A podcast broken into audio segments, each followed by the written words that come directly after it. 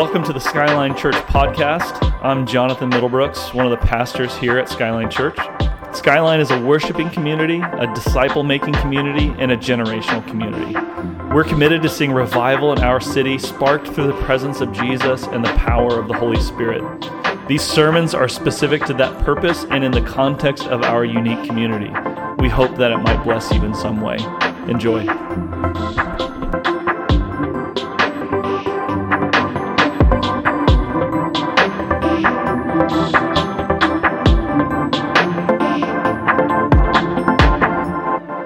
My name is Todd Lovelace, and I am the family pastor here at Skyline. And every year or so, Jonathan makes me come up here and talk.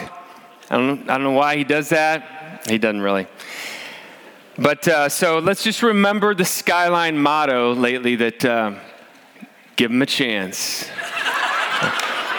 give him a chance. If you're new and you don't know what that is, come to the Christmas party maybe next year and you'll know. This morning, we're going to continue to walk through the uh, book of Proverbs together. Jonathan did a great job last week. If you were here, if not, go listen to the podcast and catch up.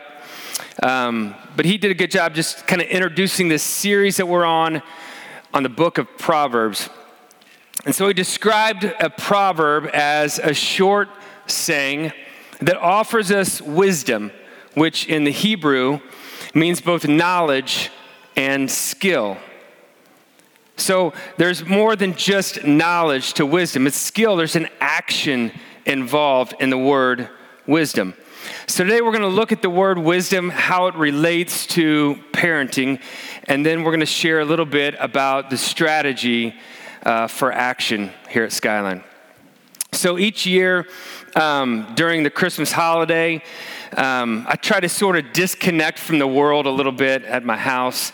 And uh, one of the things I've found to be very peaceful for me and uh, sort of therapeutic is putting together a puzzle. And so I know it's kind of nerdy, but this is the actual puzzle that I did this uh, Christmas. It's uh, scenes from Friends. If you haven't seen that show, I'm showing my age here. Um, but that was uh, a very difficult puzzle to do. I, am pretty good at them, but that was a, a, very difficult one. Matter of fact, if anybody would like to have this at the end, I can only do puzzles once. So once I'm done, you're welcome to have them. I see that hand. It's yours. It's yours. So, um, any puzzle people in here? Yeah. Oh, a few. Yeah. Okay. Very good. Very good. Well, um, so like I said, it was it was kind of tough, and I was working late one night. Everybody, I think, was already in bed. Um, but my my family, um, when I do puzzles, my family says that I go into a puzzle coma, and that is definitely true. I don't hear anything. I don't see anything. I'm just like laser focused in on this puzzle until I get it finished. Um, but one night, so I'm up late and I'm, I continue to, um, you know, I put the, the easy pieces together and then I kind of looked at, if, if you see the picture again, it's got all the faces. And so they're all kind of looking the same. And so I'd take a piece and I'd look at the box. And of course, I have a giant flashlight because I can't see the box anymore. But I'm looking at the box, I'm just kind of matching the pieces um, up together. And I remember thinking and kind of laughing myself, what would I do if I didn't have the picture on that box?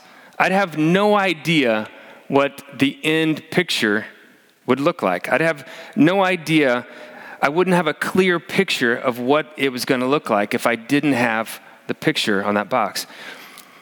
Well, I think the same can be, can be said for the parenting journey that many of us are on in this room. We're all trying to raise kids to, to love Jesus, but the picture that the world gives us today um, just isn't very clear. I think you would agree with me. We've, we, you've constantly got people in your life just adding pieces to your puzzle that don't even belong there. They, they don't even fit, but people are constantly trying to add their pieces to your puzzle.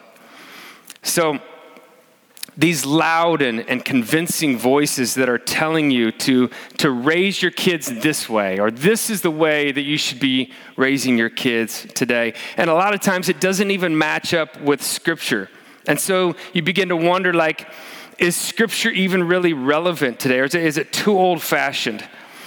And we have a lot of pressure that we put on us as Christian parents to, um, to not just follow the crowd or, or drift into what society says about parenting.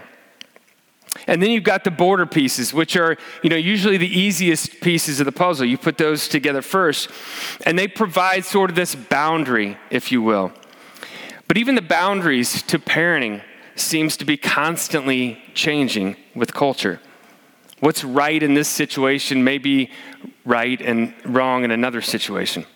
So, as if parenting isn't hard enough, our culture makes parenting even harder.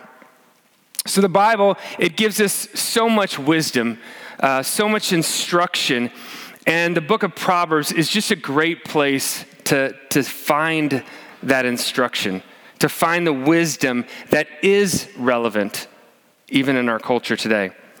Now, I know that, that even those of us as parents who, who work hard to use that wisdom that we find in Scripture and even try to apply it in our, in our lives, in our homes, um, we know that, that there are no guarantees that our kids are going to turn out the way that we hope they would. There are great parents who have prodigal children, and there are bad parents who have children that are faithful followers of Jesus. But like I've said for, for many years here at Skyline, even though that there are, there are no guarantees as parents, we should be, as Christians, we should be determined to do our part and then trust the Lord to do what only He can do. And that's the heart change that takes place over a lifetime. So, as I talk about parenting this morning, I realize that there are many in here that don't have kids. Some of you uh, have already raised kids and they're, they're out of the home. But I want you to stay engaged this morning because, as we say every week, Skyline is a generational community. And that means we all participate. We all have um, a place, a role in passing on the faith to the next generation. So I'm convinced and maybe you are too if you're a parent, there, there's nothing harder than parenting. Parenting is this, this roller coaster of feelings of like great success and then colossal failure, and sometimes even in the same day. I can't think of anything that has caused me more uh, head scratching, uh, just a, this feeling of being so unable and so inadequate, yet so proud and joyful. But let me say this one, one of the best things that I've learned about parenting, and this may be the only thing you need to hear today as a parent, but one of the best things I've learned about parenting is that God doesn't call people to be parents because they're able.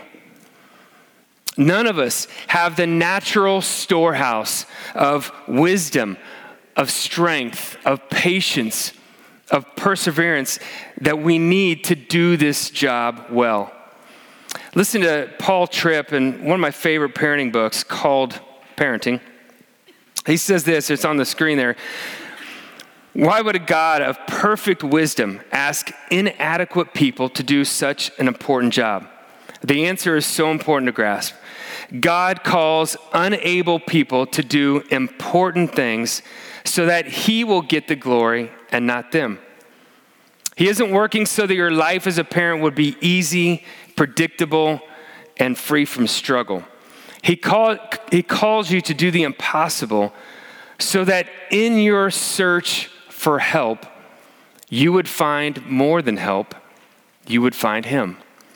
Man, I just love that. I remember reading that for the first time and going, gosh, it just explains so much for me as a parent. In those times where you struggle for, um, for wisdom and you're just kind of, you just don't know what to do. In your search for help with the Lord, He's saying, I want you to find more than help in that situation. I want you to find me. We read on. He says, rather than your ability being in the way of God's plan, it is part of God's plan. He knows that parents who admit that they are inadequate and run to Him make the best parents. He doesn't ask you to be able, He asks you to be willing. And if you're willing, He will meet you in your weakness and change you. And as He changes you, He will work good things through you into the lives of your children. I hope that encourages you this morning. So, as we talk about parenting, I think it's, it's always important to start with the right perspective to just keep in mind the, the big picture of really what God wants to do in us as parents and through us. So, first, I believe God wants to use our parenting to expose our own hearts so that we grow in our faith and dependency in Him. For those that have been in uh, our house, my wife and I lead a, a small group. Um, every four weeks we'll bring new people into our group our house and, and we talk about marriage or we talk about parenting and for those of you who have been there you've heard this before but um, god uses marriage and parenting to daily expose things in our life like selfishness and pride and impatience and anger. Those things are, you know, God gives us those parenting and marriage as a gift to help expose those things in our daily life. Those things that come so naturally to us but need to be exposed so that the Holy Spirit can do the work of shaping our hearts as parents. But I believe that once we understand this concept, once we, uh, you know, confront ourselves with that truth, the big picture of what God wants to do in us, we become better parents. We just do. We become, with that perspective, we become better parents. We, we understand God's grace more clearly. We learn to fully depend on Him when parenting is hard. And we see the big picture of what God is doing and how He's using parenting to help us become more like Jesus. So, the other big picture perspective is this parenting is less about what we want for our kids and from our kids, and more about what God has planned to do through us in our kids. Again, I just, I love that, um, that, that concept has just changed the way I view parenting. You see, it's so easy for us as parents to be motivated and shaped by what we want for our children. We want them to be successful, right? We want them to, to look good. We want them to act right. We want them to, to be smart. We want them to get in the right colleges. We want them to be the star athlete or the accomplished musician or dancer. We have a lot of dreams and hopes for our kids. Sometimes we're motivated by that, other times we're motivated by what we want from our kids. We want them to make us look good, right? Or, or, we want them to make us look smart. Or we want them to make us look powerful. And we, we sure don't want them to make us look bad or embarrass us or the family. But everything changes when we recognize that our children don't actually belong to us, but to the one that created him or her for his glory and for His plan. This conversation has taken place many times in our family just because, you know, my wife and I have talked with our kids. We're sending our second one off to college um, at the end of this year. And um, I'm going to be broke for a while, but that's okay. But we're always saying, you know, look, this isn't about what we want for you when we're talking about marriage or what you want to do in life or whatever. It's like, this is about your journey with God and what He wants to do in you and through you. It's not about what we want. So that means my job as a parent is, is a lot more clear because I'm, I'm His ambassador in the life of my kids. My job, my wife's job, we're, we're to faithfully represent the message, the methods, and the character of Christ in our home. And again, that just puts things in a totally different perspective for us as parents. So, as parents, we've been called to be these faithful, willing tools in the hands of the Father who alone is able to produce good things in our children. So, first, wise parents, we see the big picture. We see the big picture of what God wants to do in us as parents and through us. And the second thing is this wise parents make a plan. Because remember, the wisdom is both knowledge and skill, which that skill takes action. It takes, um, it takes an intentionality, an intentional plan. So, Proverbs 22 6, probably one of the most popular proverbs. We all have, have seen it many times, I'm sure. It says, Train up a child in the way he should go, and when he is old, he will not depart from it. So, that word train up in Hebrew means to dedicate. Like you would, like you would dedicate a baby. Um, it's like you dedicate a baby, and, and when they're born, um, you place them in the path that they will go. And we know that, that kids, they have these habit patterns that start early in their life. And so we set them on that path in the way that they will go. And again, we learned last week Proverbs aren't promises, they're not absolutes. They're more like probabilities, if you will. So this verse is saying there is a great probability that if you train up your child, they will stay on the path. Wise parents have a plan to train up their children. So, through lots of study, 14 years or so, at least in Skyline's life, we've studied and real life experience. Our family ministry, ministry has, has created what we call the parent path. This is an effort for us uh, to, to help us as parents raise our kids with intentionality and being uh, kind of a proactive approach, if you will. So, this is super bare bones this morning. This is like not even the short version of the Reader's Digest version, okay, of the parent path. We've actually created six separate classes that our team will, will, um, will teach throughout the years that you guys can jump in at any point. Um, and I'll, I'll mention that at the end as well. But that will give you, the, the classes will give you more information and most importantly, application to the parent path. So let me just give you a quick overview of what it is. In all the research and, and, resources that we've done and, and helping and trying to figure out how do we lead our kids, our kids spiritually, everyone agrees that the most important things parents can do to train up their children is to personally abide in Jesus. For us as parents, to personally abide in Jesus. And I know Billy is smiling from ear to ear right now when I say that. But Dr. Christian Smith, he's a sociologist from Notre Dame. I've quoted him before. He says, Our faith as a parent will impact our children more than anyone or anything else. Vern Bengtson, another sociologist from USC. We don't like them, but he did a, he did a 35 year study on this. 35 years he did a study over all religions. And he says parents today continue to be the single greatest influence in their child's faith.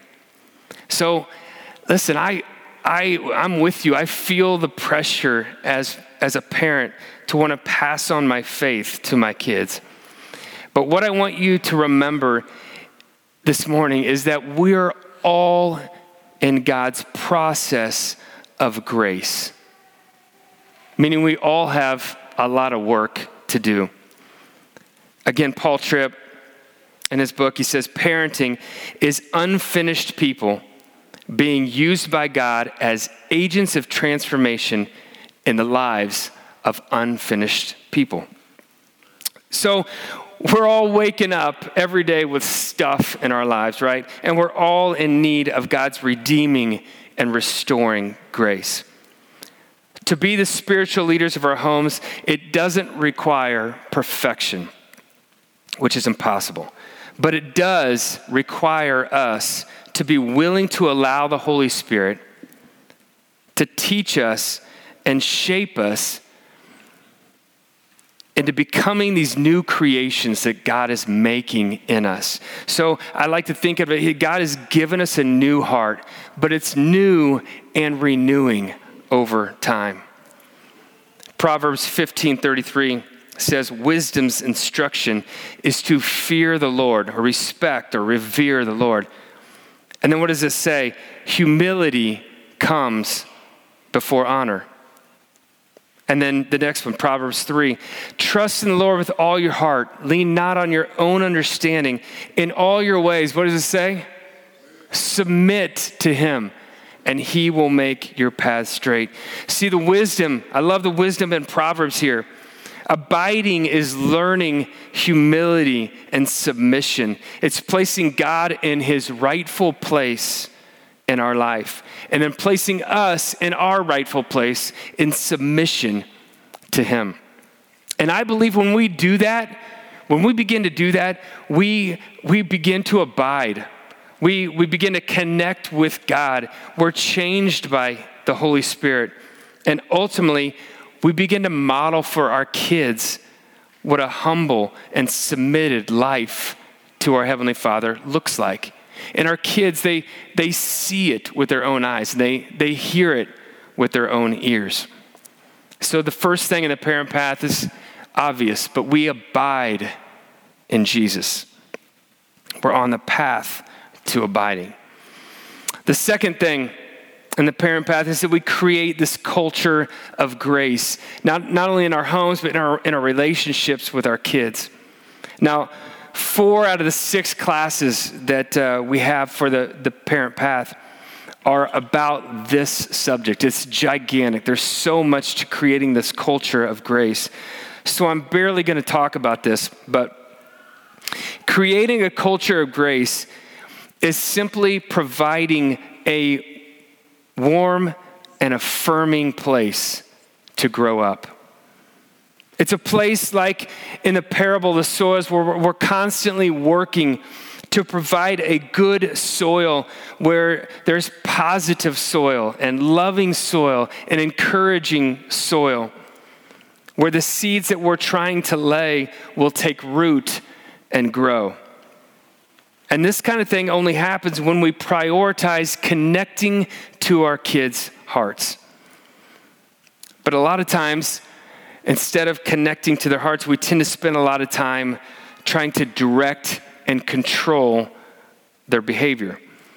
And again, we, we want them to act right, we want them to look right. We don't want them to embarrass us. And so we do all we can to try to control their behavior through punishment and through consequences, which are all good things and have their place. We're going to talk about that in a minute. But we also drift sometimes into guilt and shame, sometimes without even realizing it. But we forget that what controls their words and their actions and their behaviors are what's in their hearts. Again, one of my favorite verses, Proverbs 4 23 says, The father here, by the way, is just, he's pleading with his son.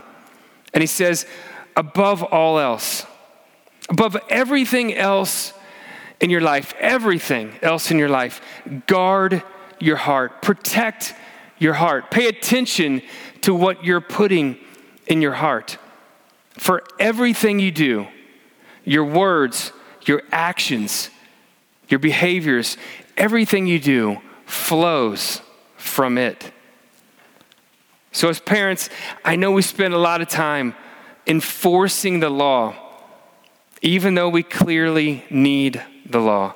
Because the law, without the law, the law actually reveals the sin that's inside of us. The law is, is God's guide for living, but the law has no ability to change your kids' hearts. The law is a good thing, but the law is not enough. If it were, Jesus wouldn't have had to come, right? So, if parenting, if your parenting goal is to see your kids abide in Jesus, to walk with Jesus, then we must, as parents, focus on their hearts by creating this, this culture of grace in our home so that they can understand what a relationship with Jesus looks like. So they can just get a small picture of the forgiving, rescuing, transforming grace that God is offering them. So, how do we do that? Here, here's just a quick overview of creating a culture of grace in our homes. I think it takes first, it takes a loving persuasion. If you look at the screen here, Proverbs uh, 2 1 through 5. Here, here's the father again pleading with his son. He says, My son, if you receive my words, if you treasure up my commands within you, if you make your ear attentive to wisdom, if you incline your heart to understanding, then you will understand the fear of the Lord and find the knowledge of God. And he goes on to say, My son, don't forget my teaching, but keep my commandments in your heart, for they will prolong your life many years and bring you peace and prosperity. I was reading this this week many times, and I just kept thinking, I felt what this father was doing with his kids with his son. Because it's me i'm, I'm constantly i'm trying to trying to do whatever i can. I'm pleading. Um, probably reed and i were just talking a minute ago about i just go overboard. That's just my, everything i do i kind of go too far. Um, so i apologize kids. Thank you. Thank you for being patient with me. But the father in the book of Proverbs is, is constantly reasoning and persuading. He's saying, Please give me your heart so that I can persuade you to live this way. Because he knows he can't make him give him his heart. So he pleads with him. He reasons with his son concerning what God wants from him. So, as parents, whose hearts have been changed by the Holy Spirit, who've been rescued by God's grace ourselves, we know we can't make our kids follow Jesus. But we can tell the story of our own journey over and over and over again. And we can persuade them and we can reason with them about what that looks like. Creating a culture of grace is parents wooing our kids to the glory, the wisdom, and the grace of a loving father. The second thing I think it takes to create this culture of grace is it takes a loving discipline. We've already talked a little bit about God's law, but, but part of training up our children is learning to discipline them. Our children, like us, we come into this world as fools with a desperate need for God's law. We just do. Because without the law, we wouldn't have a clue of what we're supposed to think or what we're supposed to speak or how we're supposed to behave or what to desire, right? So we've been given these protective boundaries, the law, so that we know how to live. And we must be willing as parents to do the same for our kids. Proverbs 22 15 tells us that folly is bound up in the heart of a child, but the rod of discipline will drive it far away. And don't get caught up in the, in the rod part. We're not talking about beating our children. Uh, but Proverbs 3 11 through 13 says, The Lord disciplines those he loves. As a father, the son he delights in. You See, discipline is a critical part of godly parenting, but it must always be done in the sync in sync with God's grace. Times of discipline should include times of instruction. Loving discipline is, is teaching and instructing as much as it's correction and consequences. And again, we do this by asking questions, by telling stories, by giving illustrations, anything to help our children examine his or her heart so that they begin to see and understand their own foolishness. And they begin to see and understand their need for God's grace. We can't make them follow Jesus, but we can help them to see what's in their hearts. and understand God's grace. Finally, I think to create a culture of grace, it takes us to have a loving perspective as parents. So, our children, again, like us, have a father who is patiently working over a lifetime to help us all see his goodness and his grace. We have a father who doesn't demand instant change, but who understands our condition and confronts us not just with discipline, but with his grace. We have a father that patiently exposes what's wrong with us again and again and again so that we have opportunity after opportunity to take yet another step in the process of heart change. So, having a loving perspective is knowing that the Lord has been patient with us, right? And that keeps us on track as we lead our kids as His ambassadors. So, going back to the parent path, we abide in Jesus. We create a culture of grace. And the last thing is we build a discipleship circle. And a discipleship circle, we've talked about, is it's simply surrounding your children with a network of people that love them and that love Jesus.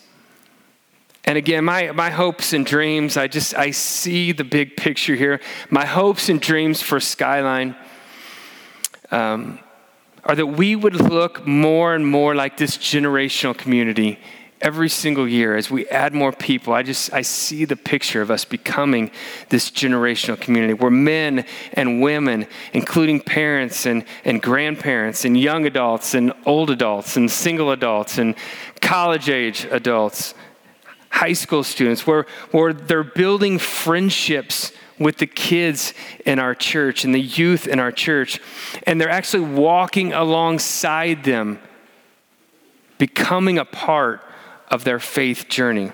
Isn't that a great picture? I, lo- I love that about Skyline because we started it as a family, and that's the picture that I get.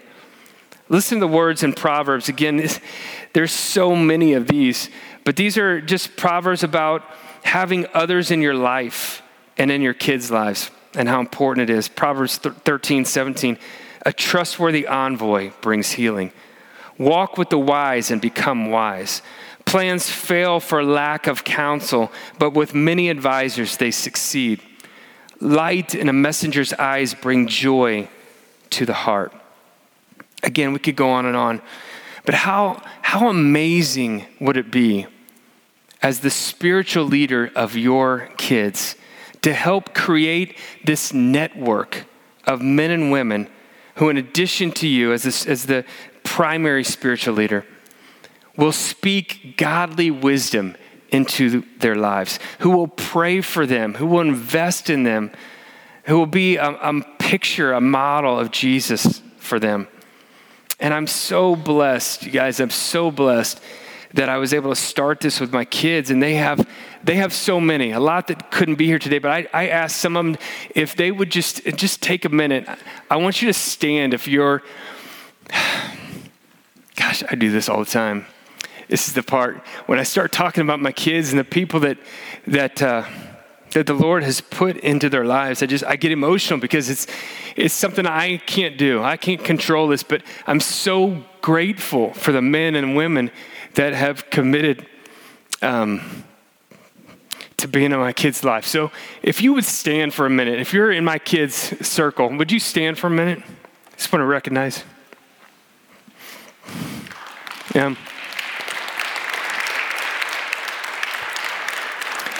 These are these are just part of them. There's there's adults, there's there's teachers, and there's coaches, and there's other family members. Thanks, you guys can be seated. Thank you. You guys are amazing. I mean, I, again, my wife and I we've we've tried to. Um, abide in Jesus best we can. We, we try to create this culture of grace um, in our family. Um, but, I, but I underestimated the power of what God would do through the, through the men and women in my kids' circle. So thank you from the bottom of my heart. Thank you for what you're doing. and continue to do. Okay, gosh, enough of that. Golly. I run, I need to do some calisthenics or something. Okay, so next week um, we're going to do a class uh, behind me in this classroom number one where it's going to be it's going to be all about this discipleship circle i believe in it i've seen it my kids are beneficiaries of it i want to help you create these, these circles for your kids. So 9 a.m., it's an hour long. We have childcare. You're all welcome to be in there. And uh, I just want to answer your questions and, uh, and again, help you just build that circle for your kids. So I'm going to have the band come up as I close. And I just want to remind you of what I said at the beginning this, this big picture of what God wants to do for us as parents. And I really believe this. I think, I think the first thing, again, I, that he wants to do is he wants to use parenting to connect our hearts with his. He wants us to learn to abide. And the second thing is he wants to use our parenting to help our kids connect with his heart. That's it. There's, there's nothing more important than those two things. Nothing should take priority over those two things. And don't let the world tell you otherwise. Those are the two most important things your, your walk with the Lord, your heart connecting to His, and you helping your kid's heart connect to His. That should be a filter with which we filter everything, every question, every thought, every discipline, everything in our life should be filtered through those two things. And I know parenting is a, has a tough a tough puzzle to solve at times. So we have to continually keep looking at the picture on the box, right? To help keep us on track. We have to keep looking at the picture on the box. And that picture, that picture is a picture of Jesus. The pieces that are, the pieces in that puzzle are made up of us. Because he wants to use us all as his ambassadors. So you see these puzzle pieces around the room this morning. These, these pieces have all of our names on them. It's babies, it's high school students, it's elementary school students, it's adults, it's, it's uh, retired people. All of our names are on here because we all are part of this generational community. So we're all a part of helping our children become faithful followers of Jesus. So, what I want you to do after we close, after you stand and sing in just a minute, is uh, I want you to go and grab one, two, three, four, five, however many you want to grab. And I want you to just take them home and I want you to just pray over them for the next year. Just pray over them. And whatever the Lord leads you, they're just first names, so you won't know who they are probably. But just pray over them and see what the Holy Spirit says to you about what, what to pray for. And then finally, for those of us that are spiritual leaders in our homes, keep telling the stories. Keep telling the stories to your children of God's faithfulness, of, of His goodness, of His redeeming and saving grace. That's what we do as ambassadors. Keep telling the stories. Let's sing together if you stand with us.